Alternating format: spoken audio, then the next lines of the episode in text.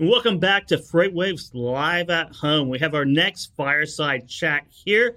My name is Kevin Hill. I'm the executive publisher here at FreightWaves, and I have a very special guest with us right now. It's Andrew Berberick. He's the co-founder of Baton out in San Francisco, California, and we're going to talk about capacity. We're going to talk about final mile. We're going to talk about dwell times here with Andrew. Thanks for joining us, Andrew. Yeah, great to be with you, Kevin. Yeah, can you uh, go ahead and introduce yourself and, and Baton and what you and Nate Robert are doing out, uh, out out on the West Coast right now? Yeah, sure. So I'm I'm Andrew. Um, I'm a co-founder of Baton, and really the the service we provide is that the customers who use Baton will one day never have to send drivers long haul drivers to warehouses again.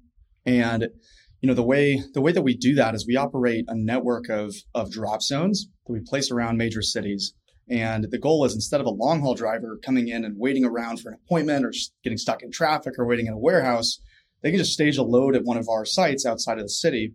And then we operate a network of local drivers to relay the final and first mile. So those long haul drivers are always on the road. So, uh, Andrew, I, we've been talking about this for uh, I don't know, a couple of years, even before Baton was started, here yeah. in Chattanooga, down at the, in the bar, uh, in the FreightWaves bar. That was the place to be. In the, it, it is. it was a place to be, and it's almost about to We're be. Almost back. Be We're almost again. back. Almost yeah. back. Almost back. But we are talking about this. You know, we we're talking about long haul, over the road drivers, and some of the. Uh, the, the, downsides of that, and, and most of that is going into metro areas, going into LA, uh, trying to find your way around, you know, irregular routes, right? Going to places that you hadn't been before. And Baton is is part of that kind of that, that final mile, going to that that warehouse, picking up, bringing back to central location that that increases efficiency. So uh, it, why now? Why why is there hasn't been a company like this before? Why is now the perfect time to uh, to, to fit that niche and launch Baton? Well, it's interesting because the, the concept that we provide, right, these local relays isn't, isn't necessarily new to the industry. Um, most large carriers either do or used to do local relays. And the reason I think they've stopped is, you know, I think there's a there's a perception in the industry that local relays are uh, are just costly, really hard to manage, um, operationally complex. And most people that have set them up have have divested from them because it's hard to you know it's hard to both utilize a long haul fleet and keep a local fleet utilized. Um, you know, I think where we've we've found our niche is is basically enabling those same advantages without having to deal with the cost or utilization problems of a local fleet. And you know, right now, you know, it's it's really interesting if, if, people talk about this this capacity problem, and it, it's totally real. Um, when we before we started Baton, we we interviewed about a hundred different drivers uh, by going to truck stop to truck stop across California, and we asked them all, "What's the biggest problem facing your job?" And they said, "Detention and dwell." You know, getting stuck at a warehouse totally sucks. They're not getting they're not getting money. Um, they're wasting time. It's horrible for their their employers. And when you take the number one problem that drivers cited before COVID and you map that against this massive capacity shortage that exists during COVID, this is a pretty incredible time to, to roll out a solution like this because because you can both increase efficiency and you can offer a, a recruiting tool to, to get drivers. So yeah, dwell times have always been an issue in in the trucking industry. Explain to our audience and kind of what you found out uh, about dwell times pre-COVID, during COVID and, and kind of here on the tail end, what are the, the differences you've seen in dwell times and detention paid out?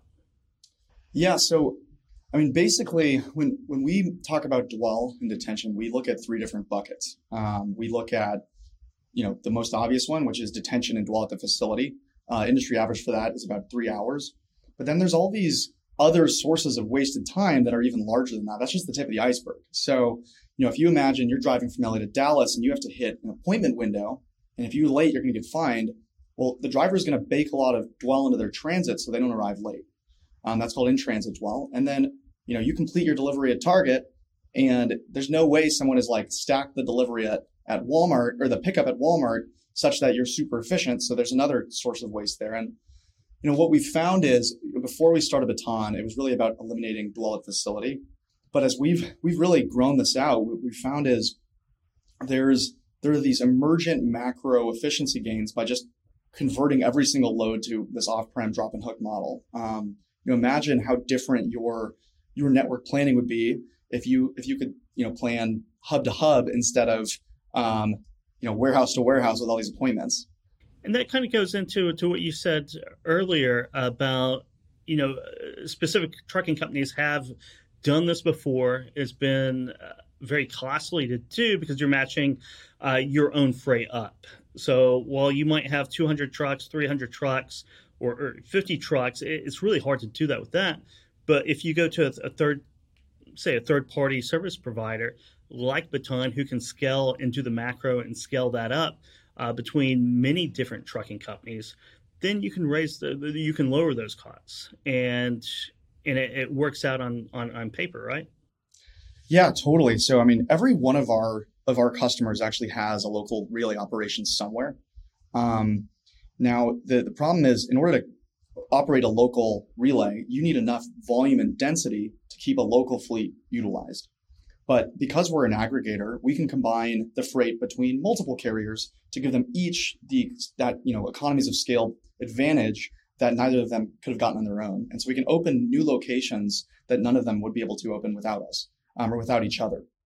I, I, like that word, the, the aggregator. Then that's exactly what you're doing, right? You're, you're aggregating all of those loads down into a, a single provider to to, to hit the, the last mile to hit those warehouse docks in there, and the, that's where the efficiencies come in. And I think uh, I, I, th- I, think to a lot of people, it just makes sense right now.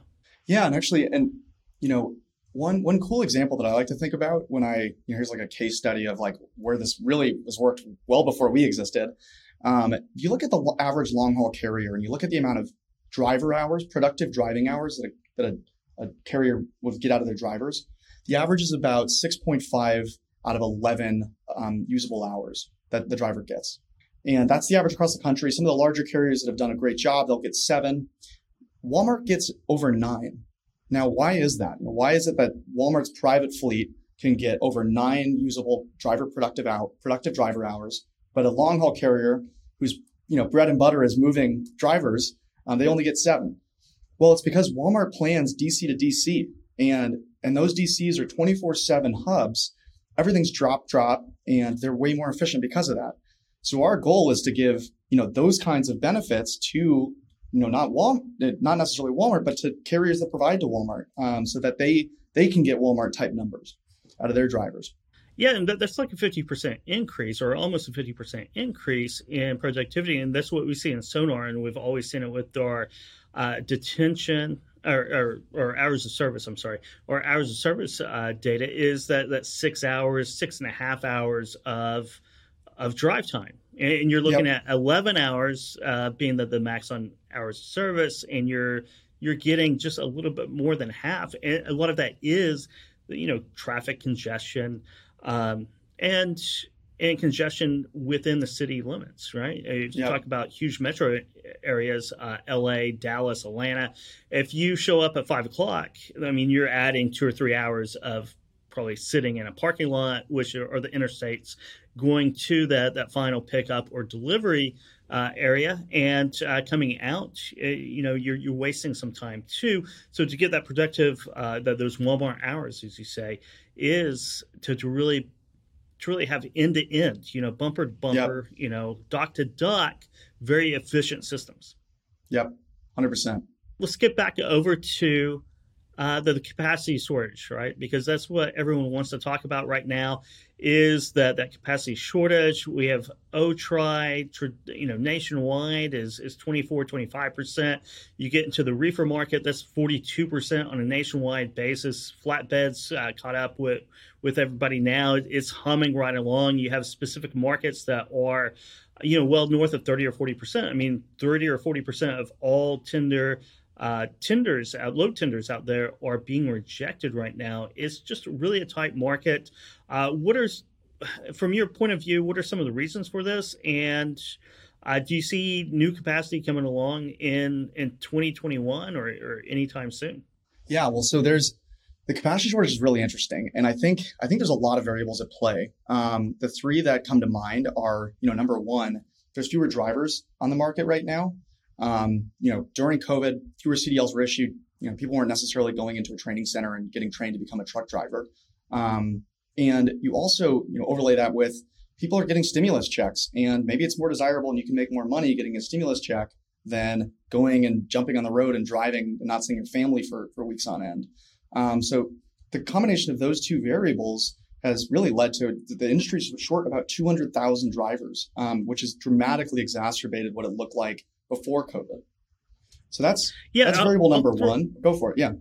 Oh no, I'll throw in a third. You right. You have the spending mix right from yeah. travel, leisure, entertainment, live events, restaurants to home, uh, new homes, existing homes, uh, uh, home offices, you know, all these tangible goods, and that's still going strong, right? So, so that's a number three. Number three on there is demand is up, load volumes. So demand, yep, demand is totally up. And what's really interesting, yeah, you're right. So people that had saved money for a year now have this money to spend, um, and they they want to buy new things. And you know, there's a there's another variable that also interplays into that, in, in that the volatile demand capacity cycles have made it really hard for suppliers to predict the level of inventory they need. And so there's a huge inventory shortage across the industry where, you know, these major retailers don't have enough inventory on their shelves. And some retailers are, are so inventory constrained that they're literally skipping the DC and going straight to stores.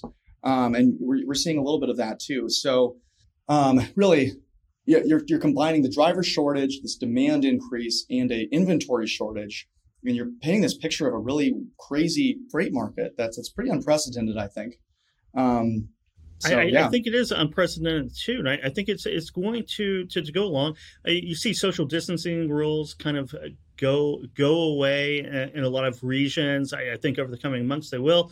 Uh, training schools should get back up to, to full capacity. I know a few have closed down, so that's that might ease that constraint. And spending on more on travel, more on intangible goods might lower the demand, and that, that's that's kind of what I see going forward.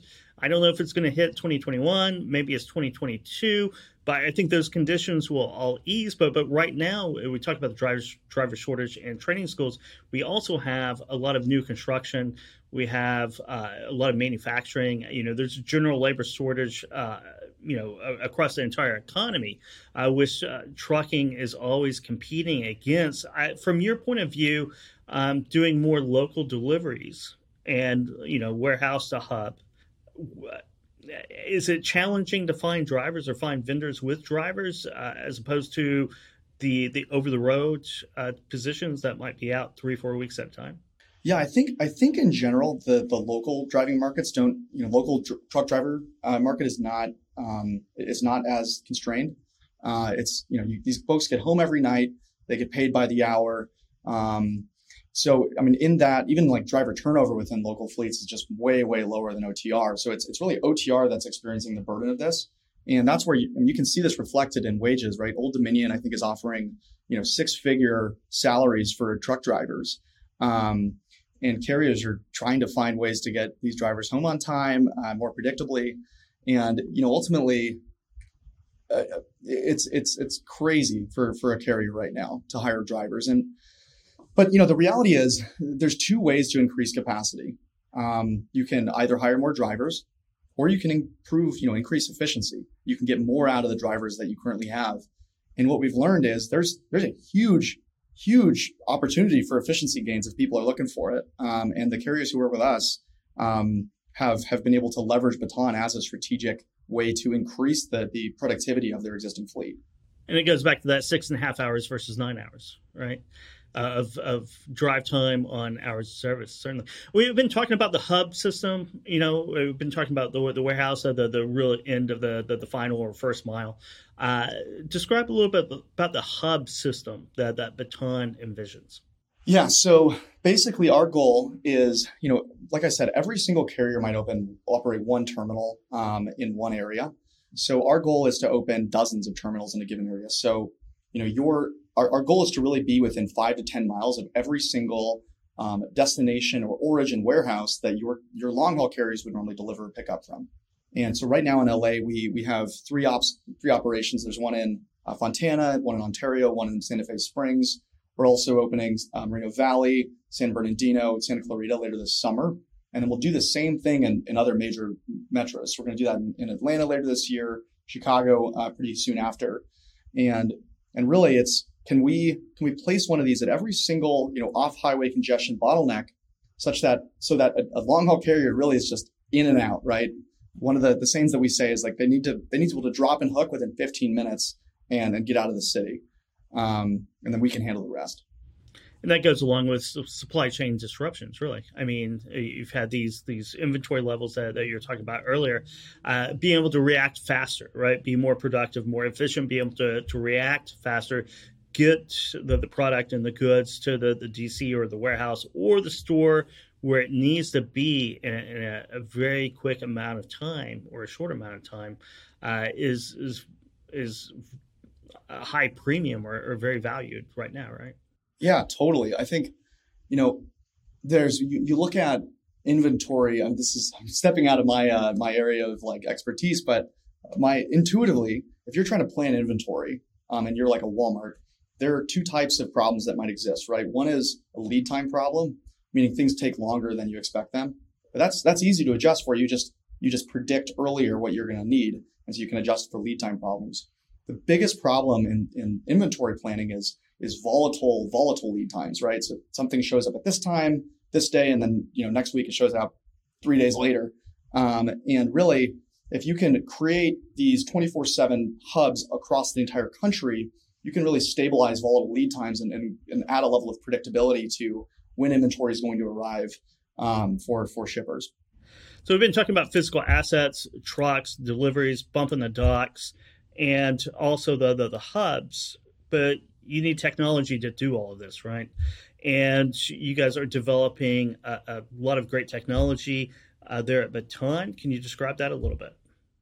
Yeah, totally. So I think the the, the biggest you know reason why um, we fundamentally believe that this is a technology problem. Um, and when you think about it, if you were trying to operate one one relay um, you were actually and, and you, you have a long haul fleet and you're trying to relay off all those long haul loads to local local drivers you've taken the complexity of one long haul load and you've effectively doubled it right so you, you now have to make sure that that local driver has all the information that the long haul driver did gets to the appointment on time and is able to come back and stage a load um, at, at the appropriate time for that for that return load well, our goal is to do that in dozens of locations all over major cities and multiple cities for every long haul carrier. So the, the information complexity that's needed to manage this efficiently and not lose loads, um, and in fact increase the service performance of loads over what an OTR would get is, is remarkably high.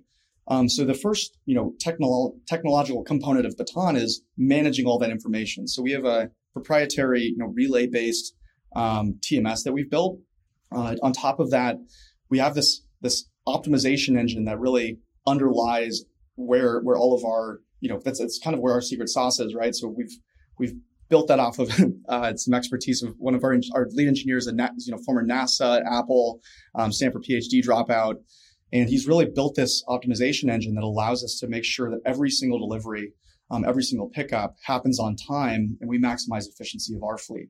And then thirdly, um, it's really about making sure all of the information gets to the right place. So we have integrations into all the ELD devices within all of the local trucks that we operate. And those need to get piped back to our customers within the right, you know, right time period so they can send those visibility updates to their customers. That is complex. I mean, it's all about communication. So about integrations and being able to communicate all these different steps in the process back to one central hub. Yep, hundred percent. Yeah. Uh, that's fantastic. So, uh, you know, we're, we're, about halfway through 2021, uh, about to, to, hit the second half into 2022. What are the, the grand plans for for Baton going forward over the next, say, six to 18 months? I mean, what what um, what do you have your eyes set on right now? So, you know, Batons, when, when we first rolled out Baton, we, we our goal is to democratize this last mile relay model for every single every single carrier um, in the U.S. And what we've what we've started with is we've gone after the larger and medium sized folks. So we're now with you know live with four of the top ten largest asset based carriers. Um, we also have a handful of medium sized fleets like Chima and Andrus and, and Bison. Um, and really the the goal is once we've once we've built a footprint with these medium, large, you know, size carriers, we can start democratizing it in other areas for smaller fleets.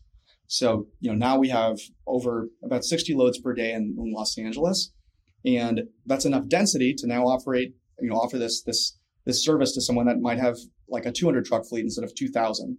Um, so that's kind of phase one. It's really about growing density with large and um, medium-sized fleets in LA, democratizing it for smaller fleets. We'll also open up Atlanta later this year, and then you know once we will, the goal by you know, 2023 is to be in uh, about five of these major metros, um, and then after that, once we've we've kind of laid out this this foundation, we're we're starting to pilot with AV companies where we can really create this autonomous highway only um, relay to a we can create these these hubs, these transfer hubs, where an autonomous highway only fleet can hand off a load to one of our local drivers. So we already have a pilot going with one of the larger AV um, trucking companies, and we'll start offering that um, across the U.S. as we as we scale this out with our existing customers. And that is part of the future, right? Once you get the AV uh, AV trucks into the hub, then it's it's manual driving uh, to to that warehouse to to to doing the duties of the driver, and that's where that's where it really um, really really all comes together. Yeah, well, I think when you look at the industry, uh, this you know trucking more than I think any other industry, there's there's a lot of pressure. Like that, the industry needs autonomous highway vehicles because there's a OTR driver shortage. Um, there's going to be more demand for long haul trucking, uh, you know, in general I think we're going to, the industry needs about a million more drivers in the next five years um, to, to deal with the, the increased, you know, increased demand requirements for like one to two day delivery. Um, that, that's a lot of pressure on, on, on the industry to adopt more OTR drivers. And I don't think millennials are going to take the job. So unless unless some major things change, and so that there's a lot of pressure for autonomous highway vehicles to come into play, um, unlike any other kind of opportunity for AVs to, or other other industry for AVs. It would be really interesting to see uh, the, the new crop of drivers next generation, generation after that, and uh, if there's if that'll even be a, a thing of the road driving uh, uh, again. So the, the jury is certainly out on that. Um, yeah. But looking forward to, to seeing where, where Baton goes from here and looking forward to seeing you back in person in Chattanooga November yes. 8th through the 10th for F3, the Future of Freight Festival. And uh, and we'll definitely have to uh, to grab a drink downstairs in the FreightWaves bar. Definitely. Can't wait. Perfect. Thank you again. And stay tuned for the next fireside chat here at FreightWaves Live at Home.